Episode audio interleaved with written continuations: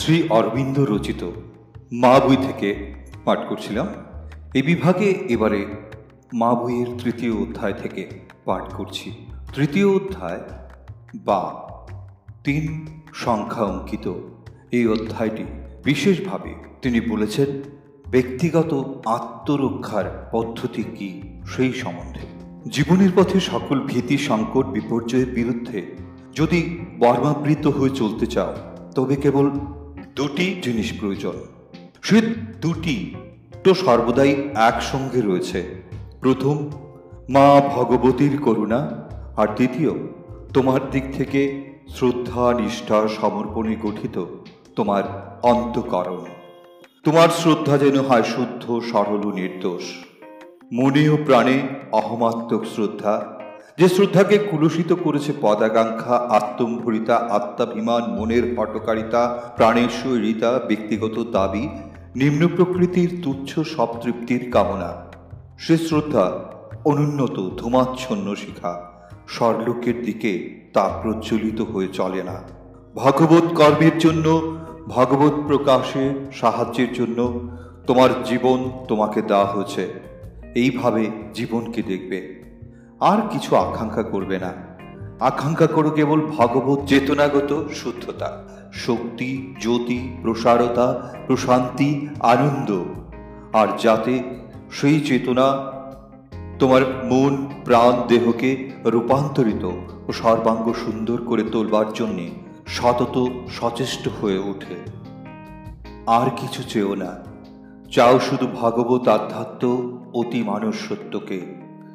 পৃথিবীর উপরে তোমার মধ্যে যারা অধিকার পেয়েছে, যাদের গ্রহণ করা হয়েছে, তাদের মধ্যে এই সত্যের বাস্তব সিদ্ধি। চাও সেই অবস্থা ও ব্যবস্থা যার আনুকূল্যে হবে এই সত্যের সৃষ্টি সকল বিরোধী শক্তির উপর তার সর্বাঙ্গীন বিজয়। তোমার আন্তরিকতা, তোমার সমর্পণ হোক সত্যময় ও সম্পূর্ণ। আপনাকে যদি দিতে হয়, তবে দিয়ে দাও নিঃশেষে। কোনো দাবি, কোনো শর্ত, কোনো কুণ্ঠা না রেখে, যাতে তোমার মধ্যে সবই মায়ের জিনিস হয়ে উঠতে পারে। অহংকারের জন্য কিছুই অবশিষ্ট না থাকে। অন্য কোনো শক্তিকেও যেন বিন্দুমাত্র আর না দেওয়া হয়।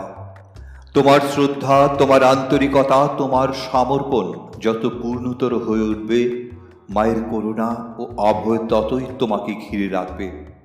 আর মা ভগবতীর করুণা ও অভয়ের মধ্যে তুমি যখন, তখন কি আছে এমন যা তোমাকে স্পর্শ করতে পারে? আর কাকেই বা তুমি ভয় করবে?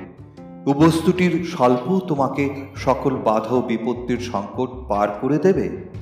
তাঁর আশ্রয় যদি তোমাকে আবৃত করে রাখে, তবে নিরাপদে তুমি তোমার পথে চলে যেতে পারবে। কারণ সে পথ মায়েরই। এ জগতের হোক আর অদৃশ্য জগতের হোক, কোনো বৈরিতা তোমাকে স্পর্শ করতে পারবে না। কোনো বিভীষিকাই তোমাকে কিছুমাত্র চিন্তার কারণ হতে পারে না। তারা যত শক্তিমানই হোক না। এ বস্তুর স্পর্শে সংকট সুযোগে পরিণত হয়। ব্যর্থতা, সার্থকতায় দুর্বলতা, অমোঘ সামর্থ্যে পরিবর্তিত হয়। মা ভগবতীর অনুকম্পা হল পরমেশ্বরের অনুমতি। এখন হোক আর পরে হোক, তার ফল সুনিশ্চিত। পূর্ব নির্দিষ্ট অভিসম্ভাবী, অনিবার্য।